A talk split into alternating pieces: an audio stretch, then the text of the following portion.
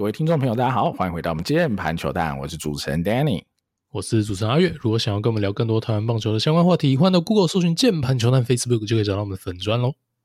好，那应该算是我们这个黑豹旗来看青棒优秀选手的哦，最后哈这个系列的最后一集了，然后就是投手篇的下集啊。那今天要带来投手局哦，相对蛮多了哈，所以平镇以外也有蛮多其他学校很优秀的投手，我们就尽量哈在这集都跟大家来聊聊哈，提提他们的名字，介绍一下他们来。好，好，那当然一开始啊，我们还是先从平镇来了，因为平镇这个。太受瞩目了，然后这个投手，我觉得，呃，在上集啊，哈，比如说我们聊的蛮多的是张俊伟，哈，如果是啊，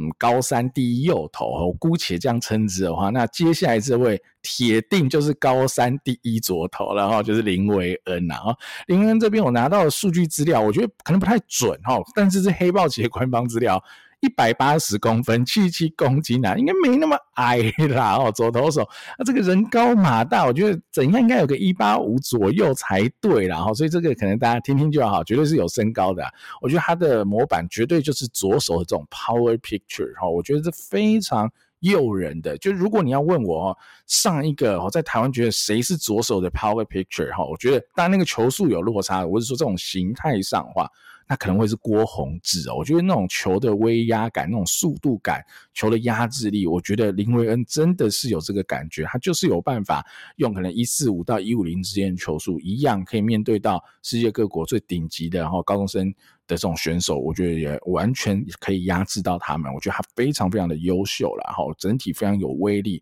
那再搭配他也有很好的滑球跟变速球，好，所以整体上来说，我觉得他的地板已经非常高，还是有很高的天花板可能往上走。所以我觉得林维恩在今年的这个哈呃，不要说选秀的池子哈，我觉得他应该是除非。哦，发生什么很奇怪的事情，受伤什么，不然他就是九十九点九九九趴一定会出国的选手，只是最后多少钱会出国而已啦。好，那我觉得林维恩对我来说，只有一件事需要特别注意。就是健康了 哈，因为林维恩从小然后国小、国中以来，其实都尤其是国小那时候都被过度使用的一些新闻嘛，一天投了几百球的，我觉得那呃对选手来说真是比较危险一点啊。但我觉得在高中以来啦，我觉得凭证对他来说有没有比较保护他？我觉得当然有，没有。刻意抄他，哈，但是就像我们之前一直提的，现在我觉得高中生的比赛真的超级多的啦，尤其是你，你随便就来一个什么 U 十八，然后从集训打到打完，然后一个多月等等的，那其实也是蛮累的。所以在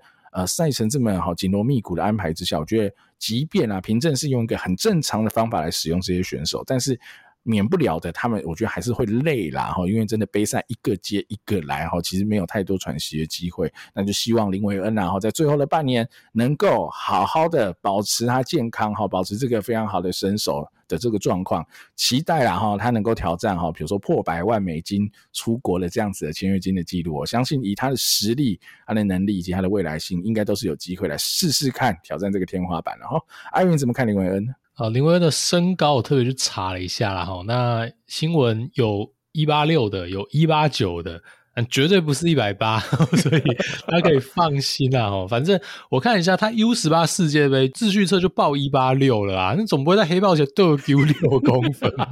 ，U 十八就一八六了哈，但也有这个一八九的这个新闻啊，那我觉得可能说他穿鞋量跟 NBA 球员一样，或是他真的长高了，但反正。绝对不是一百八啦，哈，那他身高绝对没有问题，那再怎么样都是接近一百九这一个区间。那重点是他有非常非常好的投球机制跟动作，然后对我来讲，其实他是青棒投手第一人哦，这是我我自己的一个观点哦。当然你说呃，像张俊伟哦，像萧齐，一个是球威非常的出色，那萧齐的话是身材非常出色。那对我来讲，林维恩是兼而有之，他又有身材，又是左手，又有球威，重点是他有非常好的控制力跟补气球，哦，所以我个人的看法，林维恩是青棒投手第一人。那他其实都已经在实战有兑现了，都已经没有停留在存潜力。他已经都可以拿出来杀人了，所以林维恩，我觉得高中的打者看到他真的是有一点一筹莫展的那种感觉。即使是古堡这种已经很 bug 打线，对上林文恩，我觉得看起来真的都是非常非常的苦手。那林文恩在国际赛表现当然也非常的出色。就现阶段而言，他的球威真的就已经很在线。那但你如果要挑剔的话，就是说他的直球的速度还没有到非常非常的快哦，这个一四五上下哦。但我觉得第一个是。他的速度在高中其实是一直有在进步的。他高一的话，速度其实基本上都还在这个一三零、一三五出头哦。所以随着他的这个身材越来越结实，身高越来越高，他的球速也是有往上走的。那我相信他的发育应该是还没有结束，他的球速绝对可以继续的往上涨。加上他是一个左手啦，所以如果说我们今天跟近年来高中最佳左投，我相信。不用讲，绝对是林玉明嘛，哈，呃，如果说担心林维恩的速度的话，至少我会觉得，以高中的阶段来看，其实林维恩的速度的表现并不会输玉米啊，OK，所以其实不用太担心他的速度的一个层面哦，加上他的身材可能又比林玉明在更好，然后当然林玉明他的武器球，他的一个控制力哦，我觉得有有有点太 bug 哦，林 林玉明的那个滑球跟变速球这个 combo 应该还是比林维恩。呃，现阶段还要再好上一点，然后，但林维恩毕竟他的身材更加的出色哈，投球的角度可能是更锐利的，这样他的武器球也不错哈。我自己会觉得，以高中好的程度跟期待感来讲，个人观点他并不会输林玉敏，然后我我觉得他就是有好到这个程度，所以大家如果觉得玉米现在很好的话，我觉得林维恩是有机会哈，是跟他不相上下的，所以很期待哈，他明年能用怎么样好的一个条件出国，那也祝福他能尽快哦登上大联盟的舞台啦。好，那林维恩，我们对应该不是我们对他的期待，然后应该是大家 对他的期待，应该就是世界对他的期待，对，他就是这么好的选手啦，然后那就是祝福他一切顺利，身体健康，然后其他都不会是大问题了。哈，好，那接下来平真的介绍这一位选手，那就有点微妙了啦。然后这位选手就是王彦恩。啊，身高体重先报一下了啊，一百八十二公分，体重一百公斤哦，还不排除这体重有哈啊少报的嫌疑，啊是右投手。那呃那时候呃王彦恩高一升高二嘛，然后那时候要打 U 十八世界杯，就是呃其实也就是前年啦，其实已经是前年哦，因为现在有点搞不清，因为哦跨了一个年，常常不小心讲成去年，但其实就是呃二二年的时候打了这个 U 十八世界杯的时候，那时候我就说哈，我那时候最担心王彦恩的点是。呃，王彦恩的身材会让我想到现在中信兄弟的投手陈志杰嘛，哈，就是比较呃肉一点啊，哈，体重体重比较重一些。我觉得这样的投手，我会觉得风险是蛮高的哈。那整体上来看，我觉得王彦恩哈面对到的问题哈，我觉得好像比陈志杰还早发生。其实在这一年当中，然后就王彦恩投的都不太好，即便他去年的 U 十八世界杯，就是二三年的 U 十八世界杯哈，也是入选了国手，但整体投下来说真的。很普通，很普通啦。那今年的呃，不是今年啦，哈，去年底的黑豹旗啊，二三年的黑豹旗，那他几乎就是后援出赛，也没什么呃出赛机会不多，投了五局哈，掉了两分等等的，就是呃普普通通。那球速也上不来，失速的蛮。呃，令人堪忧，他可能直球速度一百四上下在走而已，所以我觉得最后王彦恩哈剩半年的时间，到底能不能找回他高一的身手啊？有点像我们在聊杨念希啦，我觉得完全是一样的一个 case 啊。但杨念希再怎样哦，他有棒子，我觉得他光是棒子都是可以进中职选秀，而且都是很不错的顺位。但是王彦恩就没有办法了，他就真的只能靠投球的话，那就真的要加油了。最后的半年，希望他能够。呃，好好的找回高一的身手啦，然后不管是看是要呃减重一下，或者要用其他的方式，呃，找出他现在失速的问题，然后针对这个来改善，希望在最后半年能够投出好成绩来投入选秀了。吼，艾云怎么看王彦恩呢？其实，呃，一两年前我是很喜欢看王彦恩丢球的，因为他状态好的时候，速度可以来到一四五以上，给我的感觉是他非常勇于用速球攻击好球带，甚至是。投高都没有问题，他很相信他的一个球威，他确实也具备这样的一个条件。那状态好的时候，他那一颗滑球也是蛮犀利，是有挥空率的。好，那可惜啦，哈，就是他的问题，刚刚 Danny 也都介绍的非常完整了。随着年龄成长，几乎球威是没有进步，反而是有点退步的。但他曾经是好过的，所以我相信大家还是对他会有很高的一个期待。他实实战的表现都还是能维持一定的压制力啦。哦，因为说真的，再怎么样，他都还是一个可以丢到一百四以上的选手。轻棒的这个成绩不会是到呃不堪用，或是不会是到很惨哦。但只是说，我们看过他当年那个很好的样子，跟当年大家对他的期待，可能是有到非常高的那个程度嘛。所以相对现在的一个状况，就会比较失望哦，因为。他把大家的期待都已经拉到很高了，所以一样啦。我觉得高山下就是王彦恩，看能不能取得一个复活的一个机会，能把球威找回来，身体保持健康。那只要能做到这几个点，以他曾经展现过的一个未来性哦，我相信还是会有职业球团愿意给他一些机会的啦。对啊，但王彦恩我自己啊比较担心的点是哈，杨念希至少他还有一些新闻说他真的就是受伤嘛，所以他就休。好，那我觉得诶至少知道是受伤。但王彦恩是持续在丢，看起来没有受伤哈，那这样我就会很担心的，就代表。如果现在他没有任何问题，至少不是受伤问题，那他就真的是这样哦，他就真的是这样，那这个问题就比较大了。所以我觉得跟杨念希的 case，我觉得有一点点不一样。那当然杨念希也是要看他伤好了以后，开幕连投的怎么样。那王彦恩就是，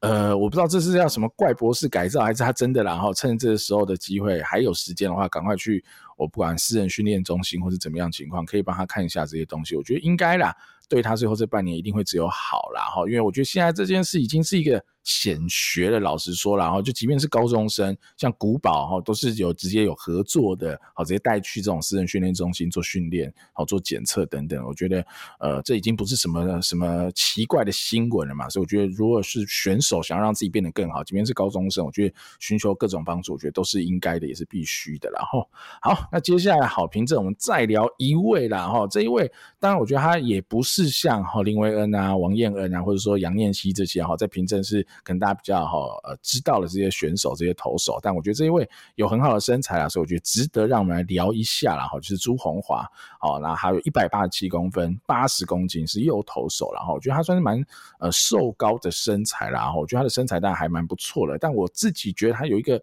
呃，我目前觉得小问题啊，就他整体投球起来，我觉得他是卡卡的，然后我觉得柔软度跟协调性，我觉得都还差了一些些。就是他现在投球的感觉会让我觉得啊，即便有这样的身材，但我觉得可能不太会是 SP 会有的动作，他可能最后也比较像是 RP 的动作啊。那他在变化球部分还有滑球哈，有指叉球。那整体上来说，我觉得当然哈，以一个牛棚投手角度来看的话，我觉得 OK 啊，我觉得要选他在中后段来选绝对没问题。那只是说，如果哈对他的期待是更高的，希望他有机会往 SP 发展，毕竟身材这么好嘛，那我觉得他就需要有更多的磨练来进步一下才行的。然后。阿运怎么看呢？朱红华？那朱鸿华当然他有非常出色的身材，然后已经有不错的速度。不过刚刚 Danny 说他动作有点卡哦，也也让我去研究一下他的机制啦。那从他高二的动作看起来，我觉得他确实在整个身体由下而上的顺序性、髋部跟上半身的分离这几个层面上，我觉得确实还有进步的空间。那他目前的上下半身看起来更偏向是一起转动，那这个顺序性就没有出来。那另外就是当下半身、上半身都转完，你的躯干往前压，那这时候投手会进入一个从侧面看只有前臂留在后面的这样的一个外观。那有人叫它 lay back position 啊，或是 maximum external rotation，哦然后或是缩写成 MER，应该说这个肩膀的最大外旋吧。那在这之后呢，身体其他部位会接近静止哦，他们已经完成他们的工作了，力量已经由下而上传递到他们的手臂，那就让手臂完成这最后一段的发射。那这个是我们在高阶的职业投手我们会看到的一个机制。那我觉得朱鸿华在这一段的动作相对也是比较不稳定的，他在这个时间点之后呢，手臂当然是发射出去了，但他的躯干。也还在相对大幅度的移动，包括下半身它的轴心脚也还在移动等等啊，所以整体来说，我觉得它是在一个相对没那么稳定的根基上面发射它的手臂哦，所以我的个人意见是，它的机制确实还有一些进步空间，但从另外一个层面看起来，它现在已经出球速了，也有球威，那如果它的机制能更有效率，是不是代表能更上一层楼？我觉得这反而彰显了他的能力还没有被完全开发啦。那从这个角度看，也是一块璞玉，也是他的魅力所在。OK，只不过我觉得如果投入中职，他可能会更需要科学化的帮助，更需要细心的对待跟照料。那我觉得有信心而且有野心去投入资源修正他的球队，可能更加适合选他，然后就可以去追求他的身材带来一些天花板跟想象空间喽。对啊，我这哎呦，突然想到了，我就顺便来聊一下。我觉得像刚阿月分析的这么详细，那其实因为呃阿月在打击机制上嘛，哈，比较老的听众应该都知道，阿月已经做过一集非常详细的这种打击机制的分析。那其实，在投球的机制上啊，我们两个哈当初觉得略显不足啦，所以其实阿月是花了蛮多时间去在精进这一块。所以阿月其实有去私人训练中心训练嘛，然后他去的就是跟哦近期啊，可能前个月了哈，古林有一则新闻嘛，然后他也去贝斯佩拉嘛。找曹总哈，这种专磨一下这个他的指叉球啊，去钻研一下，去跟神拜学习一下，然后所以呃阿玉也是在那边学了，然后也在那边，我觉得这个东西，我觉得现在真的已经是呃这个现代棒球了，然后运科这种东西真的已经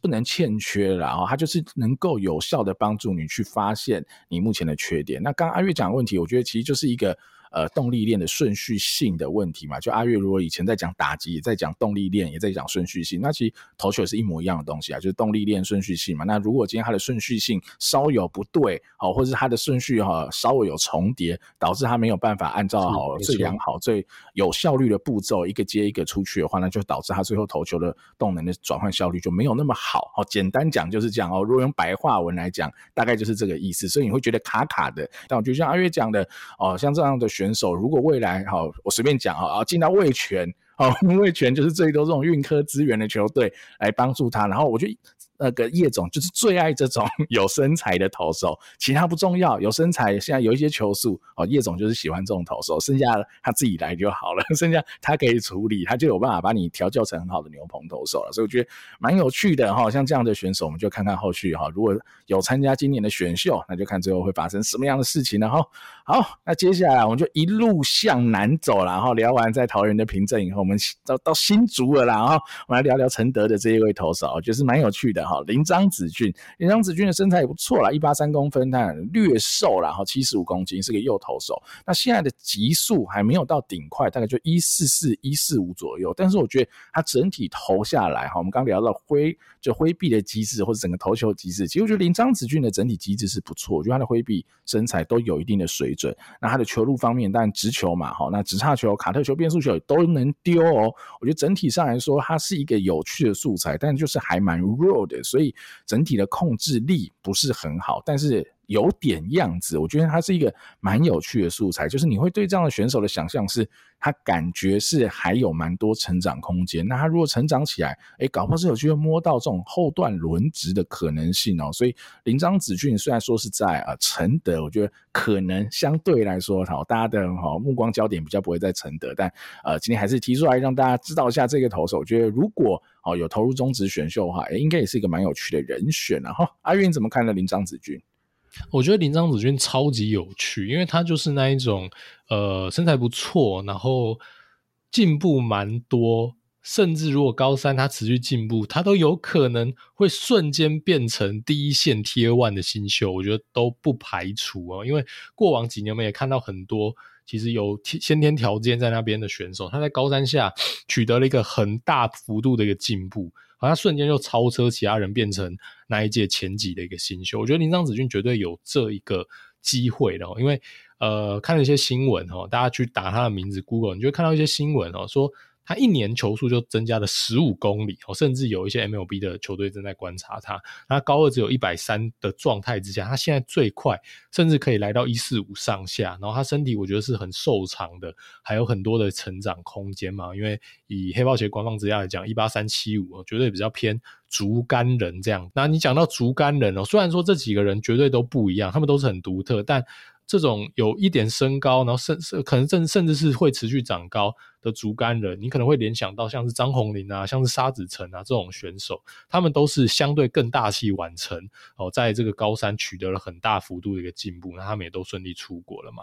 那我觉得林张子俊现在看起来他呃有未来性，然后有好的机制。重点是他的速求真的蛮会跑的哦，虽然说现在的实战速度可能还不是顶快，但像我们讲沙子宸，他在高中的速度也不算是特别特别快哦，但他们绝对是有一些武器的。那林张子俊的话，他也有一颗我觉得超级犀利的武器球。我不大确定他自己怎么定义这颗球，但我现在看有点像指叉，有点像变速，有点往右打者内角跑，我有点像徐若曦这一颗的跑的方式啦。他这颗球大家忍不住，加上他速球又有很不错的内串效果，所以他现在这两颗球种的 combo 我觉得蛮香的哦，非常具有未来性哦。然后加上我有看到一些新闻啊，现在承德的话，他有这个扩编他的教练团啊，那教练团。有一个新成员哦，就是大家也蛮熟悉的，就是林奕豪哦。那这边的话，有一个新闻也指出，他希望他带领投手群的方针是希望他们全力冲球速哦。所以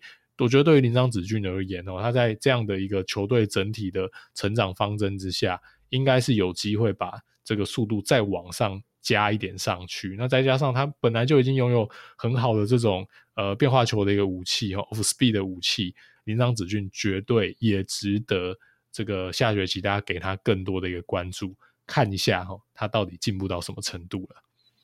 好啊，好，那接下来哈，继续往南走哈，因为你刚刚都讲到球速哦，接下来这一支够快。够狂野哦！我们来到台南啊，我们来呃聊一下南音的赖威成啊哈。赖威成，我觉得身高上可能就比较是他的小硬伤了哈，可能就是哦，我看到蛮多的哈资料，有些写一一八零，有些可能没有那么高哈，可能就。一七五到一八零之间哦，有点不确定他的身高大概多少，但我体感上好像真的没有到一八零，没有到那么高。然后这个右投手，那他在高二的黑豹期就可以调到一四八，那高三是有传说他已经有摸到一百五了哈。他整体来说，直球威力绝对有。哦，绝对是够够刚猛，但是他就是非常非常的弱，就是他的直球，包含直球本人的控制力都哦不是太好，加上他的变化球也投的普普通通，所以整体上来说，他现在就是一颗直球，但直球还控制不好哦。不过他的魅力就是，哎，真的速度蛮快的，有点意思哦。而且他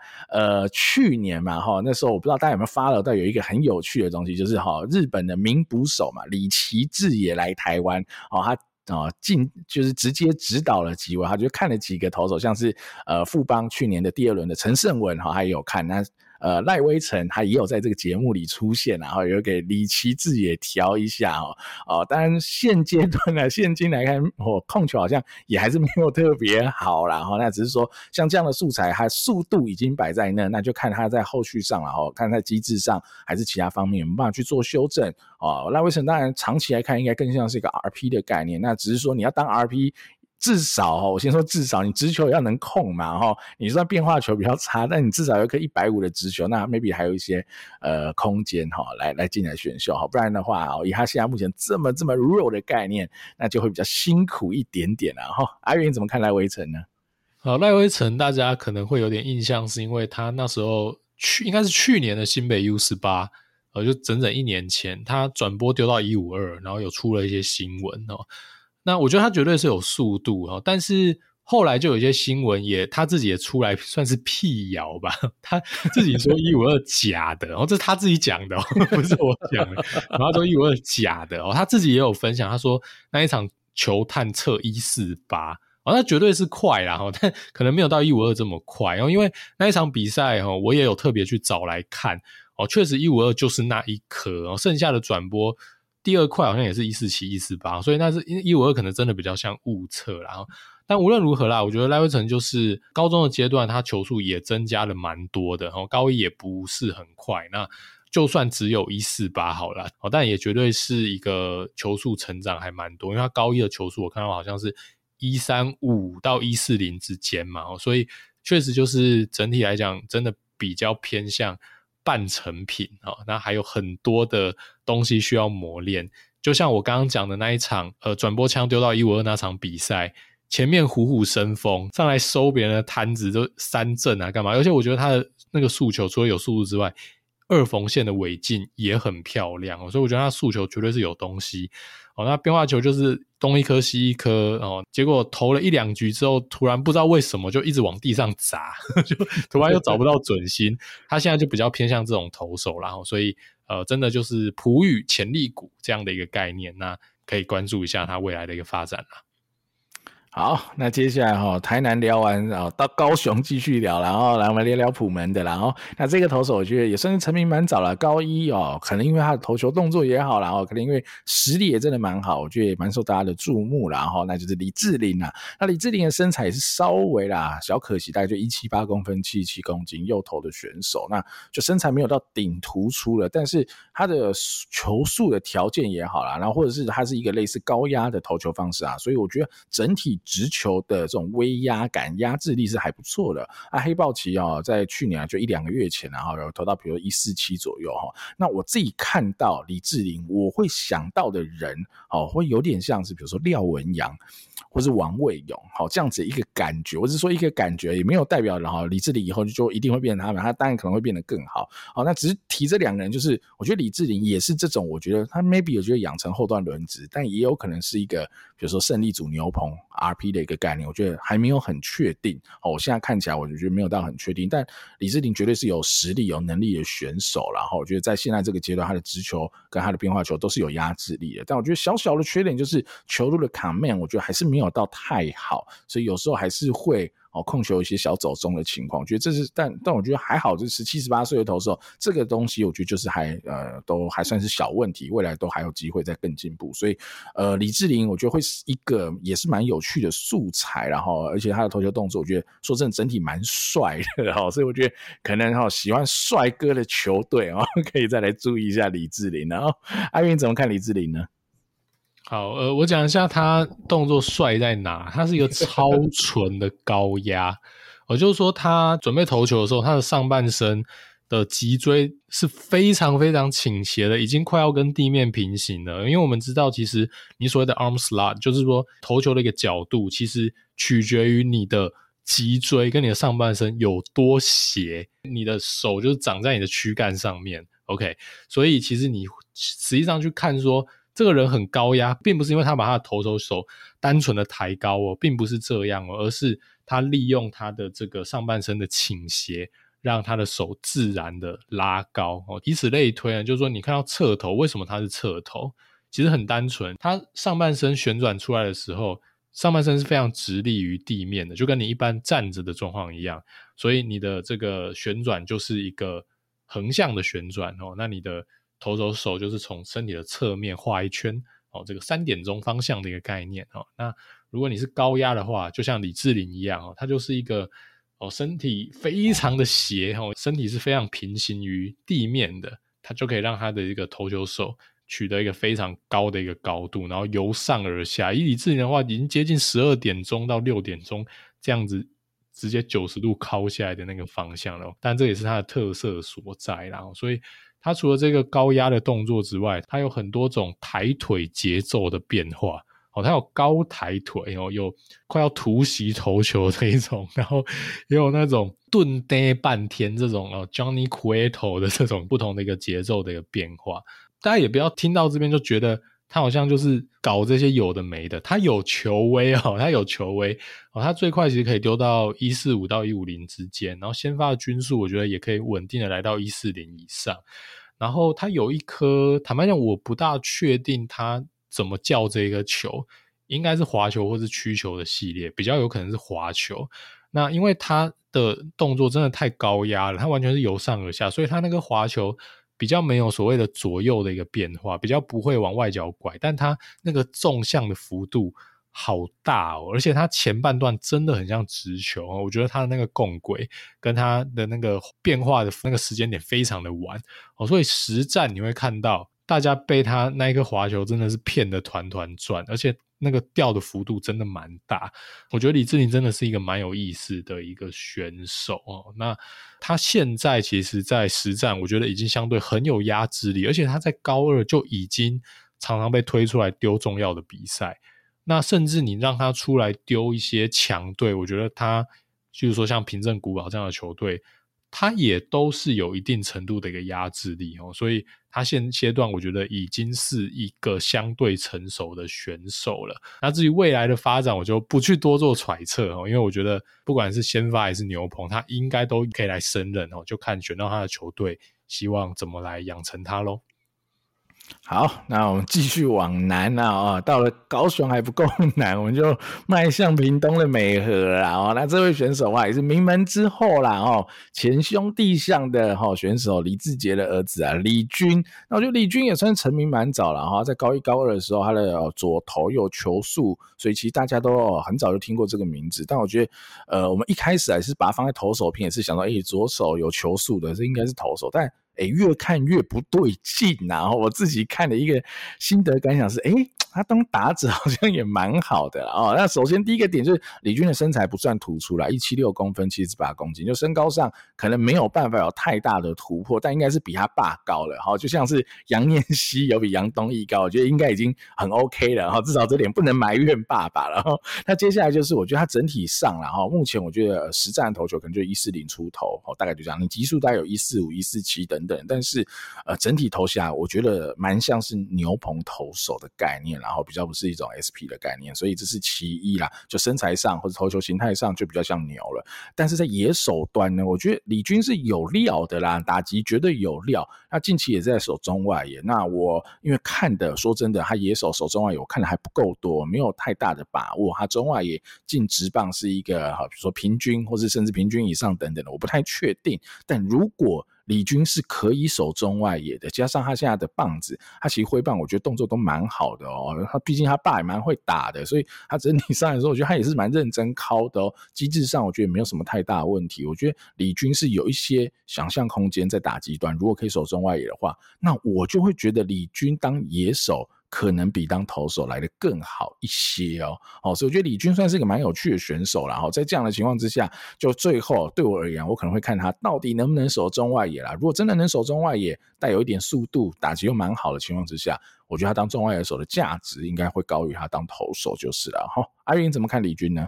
嗯，我觉得完全同意耶。哦，因为现在会把他当投手看，我觉得完全也不意外。为什么？因为他就是一个可以丢到。一四五到一五零的左投哦，那有这样条件，你不把他当投手看也怪怪的，所以完全同意他是一个左手的投球的潜力股。那他现在的最快应该是一四七左右哦，那他也自己也有说过他想要挑战一五零哦，那也很祝福。但我觉得他投手端目前看起来是比较粗糙的。第一个，他出赛没有那么多，好像不不大确定是调整的问题还是怎么样，但他的。近期的出赛可能还是比较偏向短局数为主，然后再加上呃美和也比较少机会是丢到强队。李军的话，他那一种把局数拉长，还有面对很高阶的一个打线的能力，我觉得相对还是比较没有被证明过的。然后他有一颗滑球，我觉得丢出来是有东西的，有幅度的，但也真的不大稳定哦。所以现阶段的话，我真的觉得野手的完成度是比较高的，挥棒。我觉得棋子是有点东西，我觉得是顶尖的回棒，我我真心觉得是顶尖的回棒。我很有印象的一个打席是黑豹棋碰到莺歌，对手是徐祥胜哦哦，是我们刚刚才介绍完的徐祥胜。其实徐祥胜很难打诶，因为徐祥胜控球很准，然后他有一颗很好的滑球。其实你会看到很多人碰到徐祥胜是求康泰为主就好，结果李军。用一个他非常帅气、蛮有个人风格的一个准备动作，他完全没有在保守，然后用超完整的全挥击敲徐翔正一直大欧吧！哇，我那个打席看完，我真的眼睛为之一亮，我真的觉得超棒哇！真的选哪边其实都有他的道理在哈，毕竟一边是左手哦，然后有诉求潜力，然后一边是打击非常不错，我不确定有没有机会守中外野啦哈。那对我来讲，就看你是要一个相对成熟、有长打潜力的外野手，还是你要一个要养一阵子，可能现阶段有控球问题，然后武器球还待磨练，但是就是有速球潜质的一个左投，哦，就看你的队形或或是你觉得哪一边比较香，哦，那你可能就希望他选哪边咯。那目前的话，李军以他个人来看，应该都还是想要以二刀流发展。大家有没有觉得今年这样子讲下来？二刀流的选手真的好多，高中真的有很多很有天赋的选手，在投打两端都能持续的发展，不要过早的做出选择。其实我觉得对选手的发展是很正面的哦，因为现在职业球队不会这么早对你去下一个定论然啊，所以我会希望他投球如果有考虑的话，希望高山下可以让多让他出赛的局数稍微再拉长，然后如果有碰到有机会碰到强队的话，也希望他有机会可以出来亮亮相哦。不然，我觉得以投手的身份来讲，对大家来讲可能会真的有点太迷了。这是我目前看到的李军。对啊，选择啦，我觉得的确可能以前很多人的选择也不一定是完全的正确啦。所以，呃，真的是我觉得现代棒球会帮助到好大家更多的东西，因为真的有时候选手的发育或者发展，没有说什么真的到了十八岁就。完全可以做出正确的决定，因为搞不好他在二十岁、二十二岁以后，他才好身体的发育到那个阶段，他在可能在另外一条他没有办法走的路，其实有更好的天花板，也都说不一定啊。所以我觉得的确啦，我觉得这件事已经是对选手来说是更好的了哈。好，那接下来继续哦，那屏东哎没办法往南了，是不是？我们南回一下，绕到东渡啦。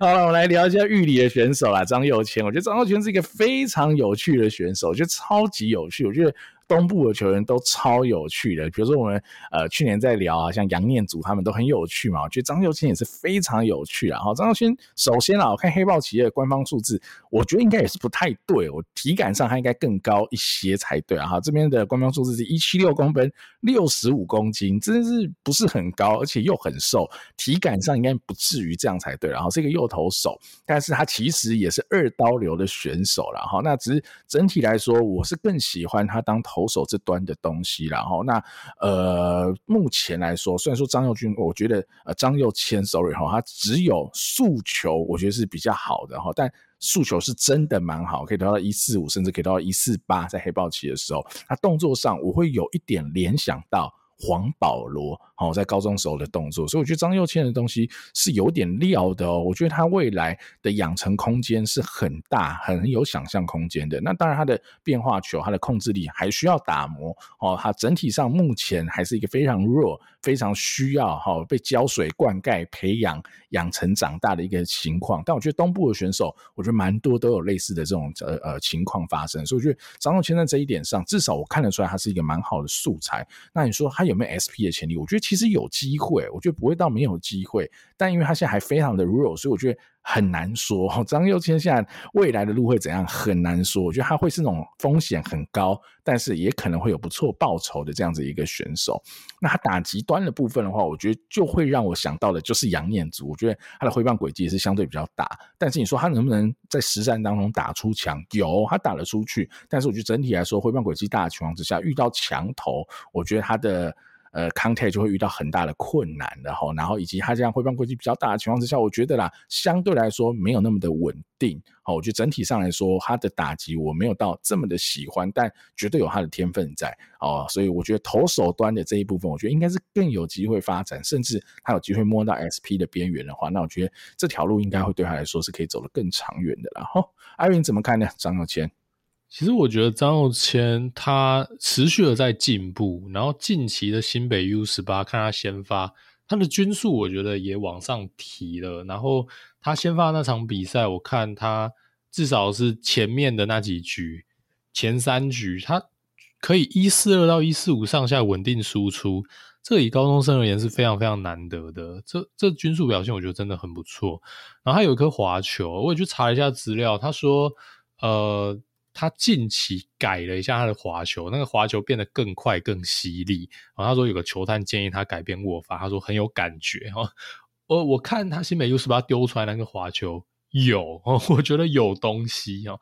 然后他也有别的球种在线，然后只是我觉得他别的球种可能还是比较有待磨练哦，例如说直插变速等等的。但我觉得他现在看起来是滑球最好。所以我觉得当 SP 养，我是还蛮看好有这样的一个机会啦，哈，就是说，呃，把它当 SP 养，而不是说一定完全的看好，我是说至少把它当做一个 SP 的素材来来养成这件事情，我觉得是 OK 的哈，因为他其实证明了哈，这个他自己可以把局数稍微拉长哦，哦，丢到一百球以上，那他的速球的均数也维持的不错哦，然后也有一些武器球。那种种的条件，我觉得都有成为先发投手的一个潜质哈，那蛮有趣的。那打者这一端呢，我觉得他绝对是有实力哈，但我觉得比较偏向靠天赋啦，动作并不差，但是呃，相对投手这边展现出来的一个东西哦，我自己也会觉得投手会让我比较喜欢一点哦，尤其今年好的野手真的多哦。那张祐谦我觉得在投手池子里哈，觉得会更香一点呐哈，很期待他未来的一个表现哦。讲到东部，当然也不能漏掉东体啦哈，所以我也补充一位东体的选手，就是王宇翔哦。那我觉得王宇翔是一定要带到的选手啦。相对来讲，他在媒体上可能比较低调，但他真的也是有非常好的潜力哦。身高一百八十公分左右，虽然不是特别高，但就是一个天生好手。然后新闻里面也有提到说，他刚上高中才练投，他是高一之后才反映说，跟教练反映说他想要练投，就丢到一四四哦。那他现在最快是一四七左右。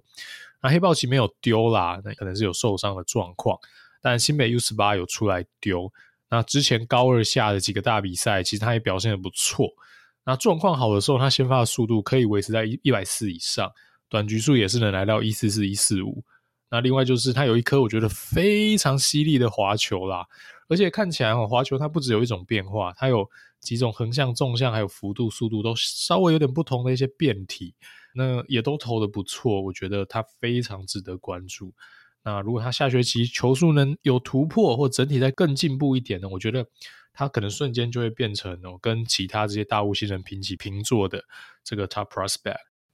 好啊，那今天投手篇下集的最后，然后阿月有找了几个，我觉得可能大家平常更少哈有目光的瞩目在这些人的身上哦。当然，我觉得阿月也都找出来了，我们就也跟大家分享一下了哦啊。那就交给阿月你来带一下，你还要提哪几位选手呢？真的，这一次还有太多太多的选手。没有办法提到了，因为篇幅的问题。那另外就是说，我们也提过很多次，目前台湾高中好的选手真的太多太多了哦。那包括像是平镇古堡有很多表现空间比较少哦，或是打垒棒组为主的投手，也都可以丢到一百四以上。他们在高三下，甚至乃至于进职棒之后，都还有很多的一个潜力可以开发。那另外就是我想要跟大家介绍一间非常非常有趣的学校。那我觉得。在下学期，其实蛮推荐大家有空的时候，如果对青棒有兴趣，可以关注一下这一支学校的表现。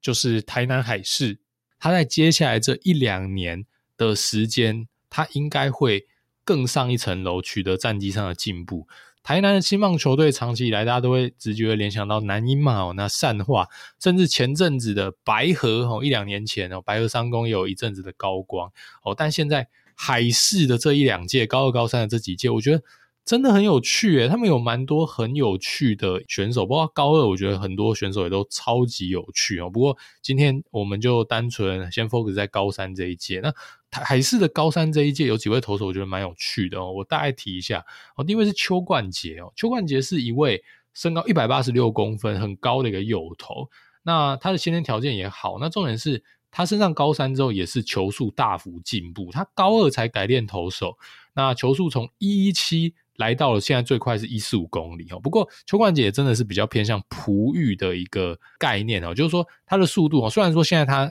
的 max 有出来了，但实战的时候你会看到他的球速还超级的不稳定哦。但因为他练投手也没多久，我觉得这也是一个很正常的状况。也就是说，他可能偶尔会吹一颗不错快的，但呃，可能。均速哦，真的就还比较不稳定一点。那球种的话是不少的哈，他据他的这个自己的说法，他会丢曲球、变速、指叉。还有滑球哦，那当然这些都是待磨练，但毕竟一百八十六公分的身高摆在那边，然后练投才一年，球速就进步这么多，现在的 max 已经来到一四五，我觉得他值得大家多多的关注。那还是另外一位哈，也是接近身高也是很接近的一个，也是右投手，一百八十七公分的黄子睿哈。那黄子睿我觉得也是潜力股，那他目前最快大概是一四零左右，然后实战的话大概也就是呃一百三十几在跑。看起来速度可能会让大家觉得有点普通哦，但毕竟他的身高就摆在那边，然后他相对来讲，我觉得是更稳定一点。就是说，其实蛮多看到海事蛮多关键的一个时刻是派黄子睿上来丢，然后有一颗变速球，我觉得投的不错。